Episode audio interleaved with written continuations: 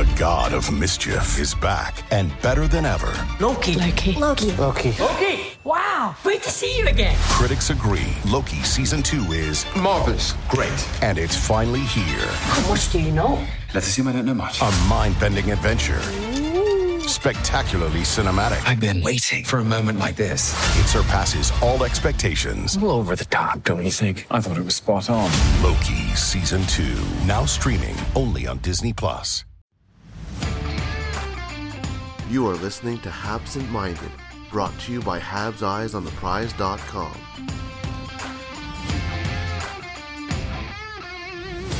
Hello and welcome to Habsent Minded.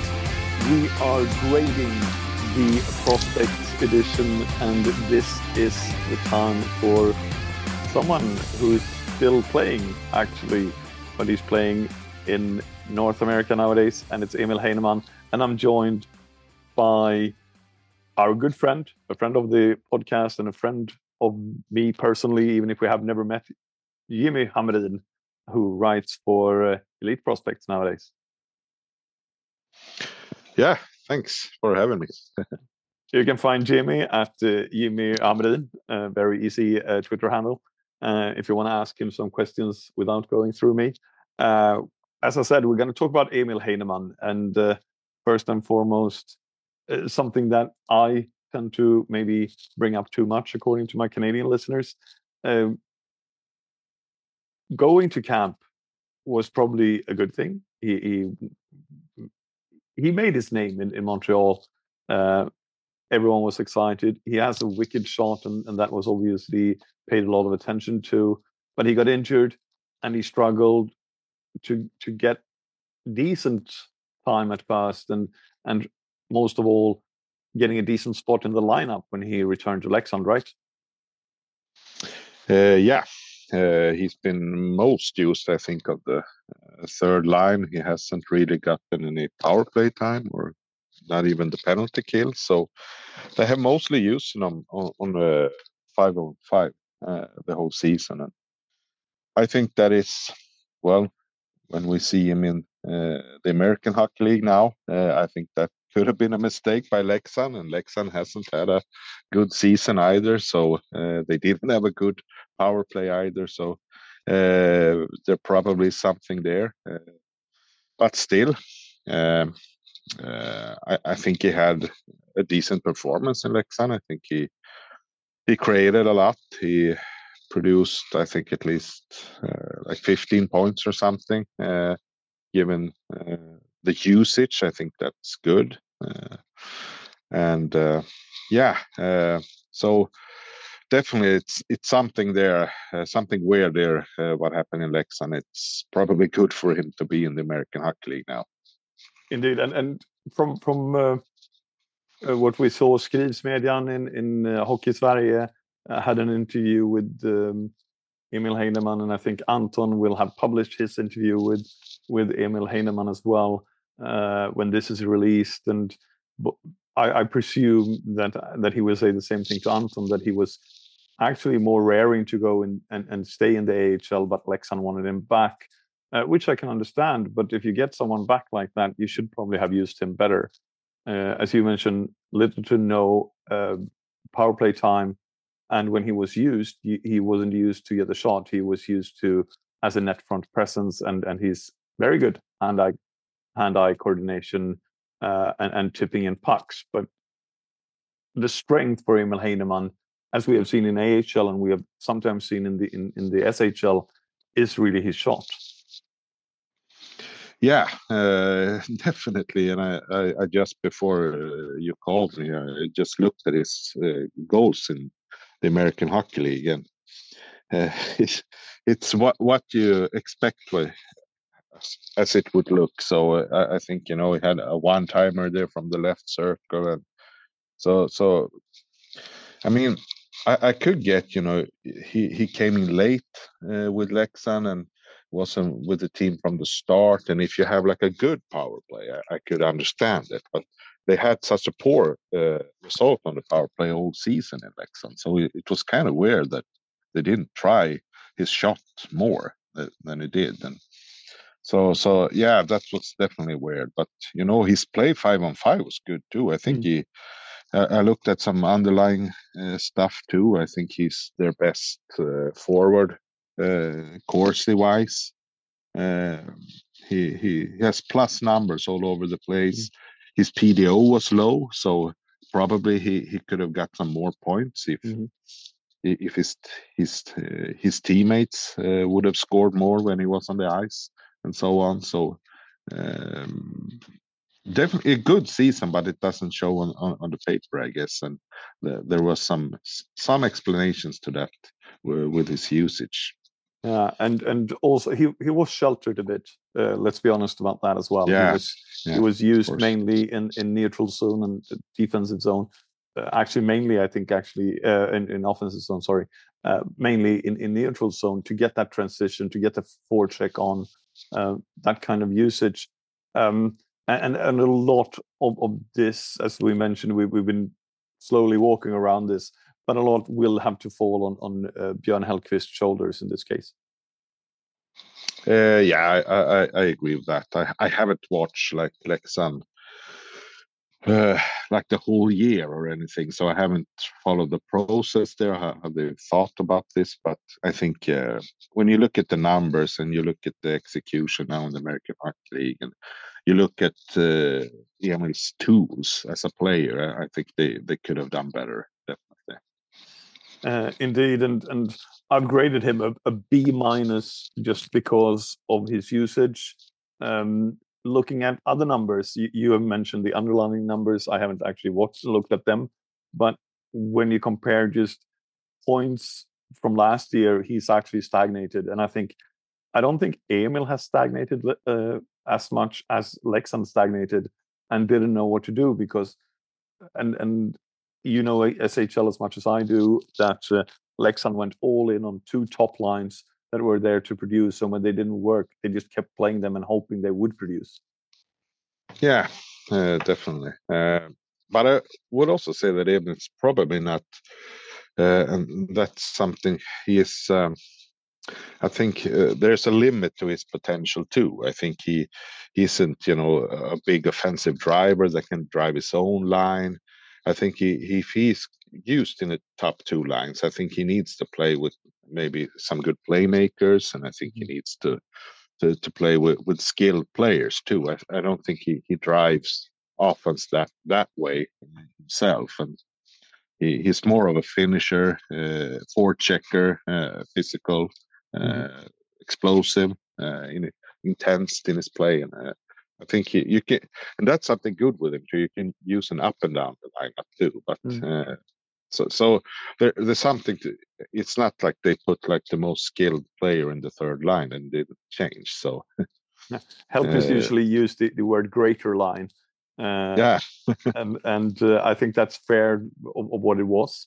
Um, the the the I'm I'm comparing him and, and feel free to disagree with me here because of his shot. I have always compared him a little bit to Victor Olofsson. Uh, the shots are different. Uh, Heineman's shot can actually go through players. Victor Olofsson's goes through around players rather. Uh, neither drives their own line. Uh, they are different in, in kind of forecheck, and Heineman can go into the corner and forecheck the puck in there and help get it out and retrieve it. Whereas Olofsson is maybe a smarter trying to stick lift and take the intercept the pass between defenders and, and between defenders and forwards. But but a lot of them are similar, I think. Do you agree with that or do you disagree with that? um, I, agree with them. You know, can be used in like the same role, but I, I think Olofsson is probably smarter offensively. I think he his shot is also better timed. Uh, uh, I, I think he. I mean, it's it's it's something. I think it's different to to, to be a scorer in uh, SHL and American hockey, and you come up to the NHL, the time and space are uh, just less. Uh, I, I would I would probably say that Olofsson's. I think it's very hard to be as good as Olofsson in those situations when he was. Uh, it's diminished a bit, I think, but when he, he the last few years, I think he really came up and became that uh, one trick pony, but Mhm. uh, also a bit smarter. I think. I think. Uh, I think Heineman uh, really needs to to be a better defensive player too. You can't just chase situation. You know, being in passing lanes, being in anticipate the defensive. I think that's his next step to become an, a regular NHL player. I think he needs to be um, if he can be a good defensive player, you know, strong on the boards, take the puck to the middle, intercept, receive, uh, retrieve uh, the puck for the team, create breakups and stuff like that. I think he can.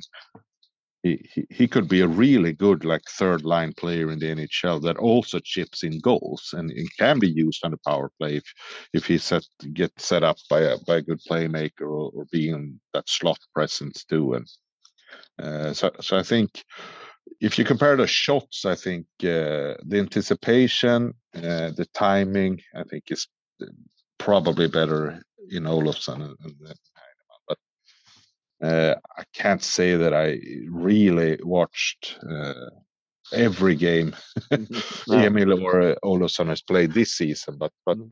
that's uh, that's my shallow uh, assessment, I guess. Oh, well, it's it's a deep That's- assessment for having 30 seconds to come up with it. I did have I have watched these players over the years, so it's Yeah. not like I. Uh, Uh, and and but that, uh, that's where where my uh, thought of that yeah, uh, lies. I, so. I- I like the fact that you point out his defensive attributes or or or uh, non-skills in some ways. But Mm. what, what we've seen on the big ice is that he chases the puck. He tries to anticipate where the puck will come, but usually it takes a little bit of a moment, and then he's not correct in his assessment anymore. His hockey IQ isn't maybe as strong as Olofsson, as you said, or or Mm. or some other players. Uh, it doesn't mean that he's a crappy hockey player. Let's be honest about that. But but that's not his strength. Um, in I've spoken with scouts and with hockey former hockey players, and they say that it can go two ways really.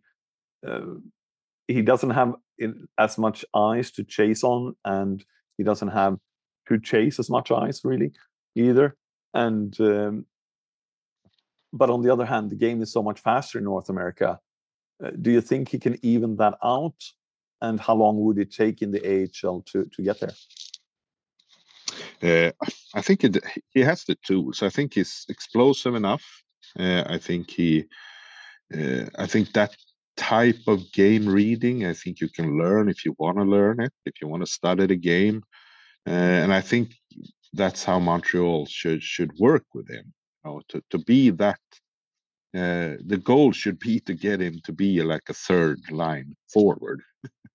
uh, so, so I think I- think it's possible for him to develop that. I mean, he, I think he, what, what is now, 21? Uh, so I, I think it's definitely, he, he can learn that. Maybe he needs probably a year in the HL.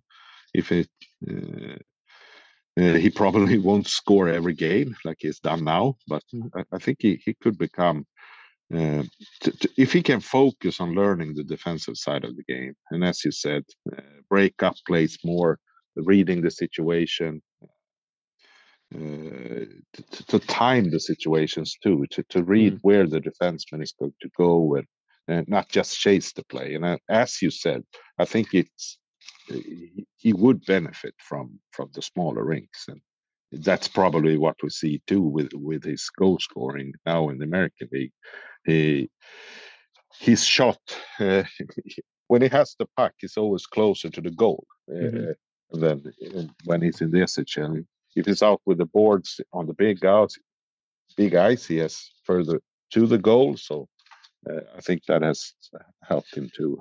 So so I I can only see pluses with a player like this uh, playing on smaller ice.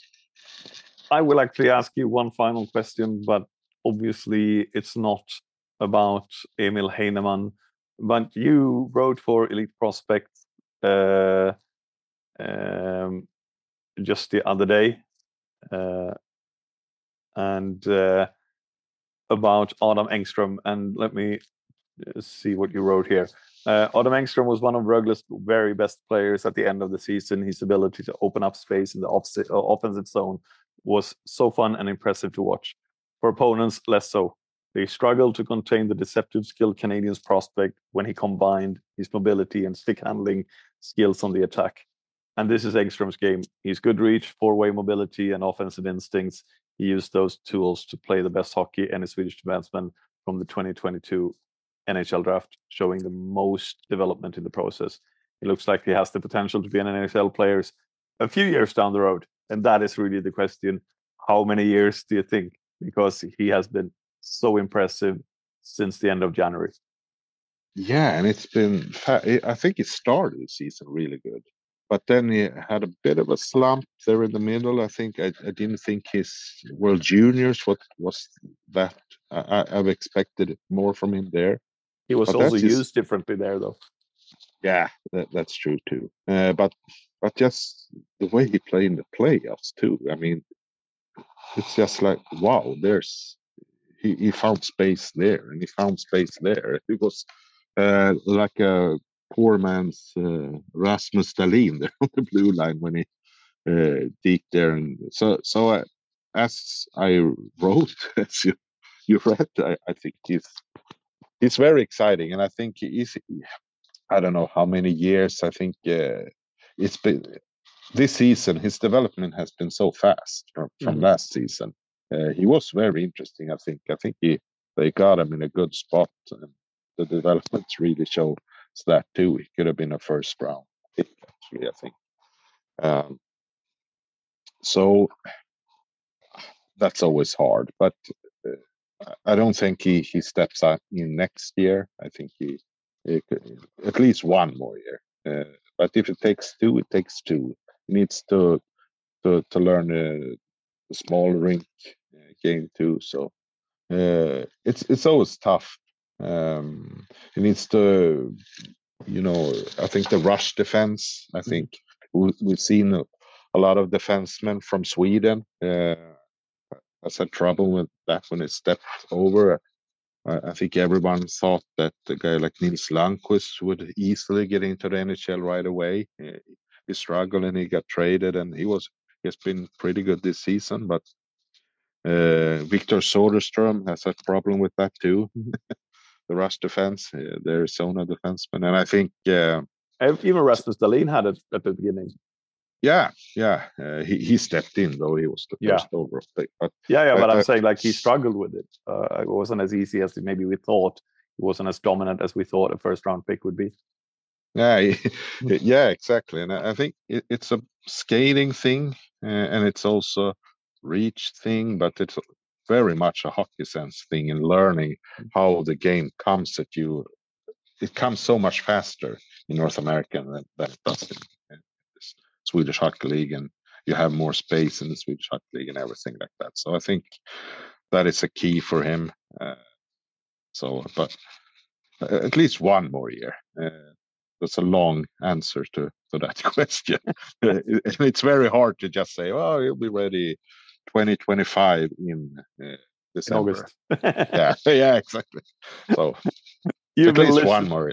you've been listening to Jimmy Hamrin of Elite Prospects. Find him on Twitter. One of the good guys uh, out there.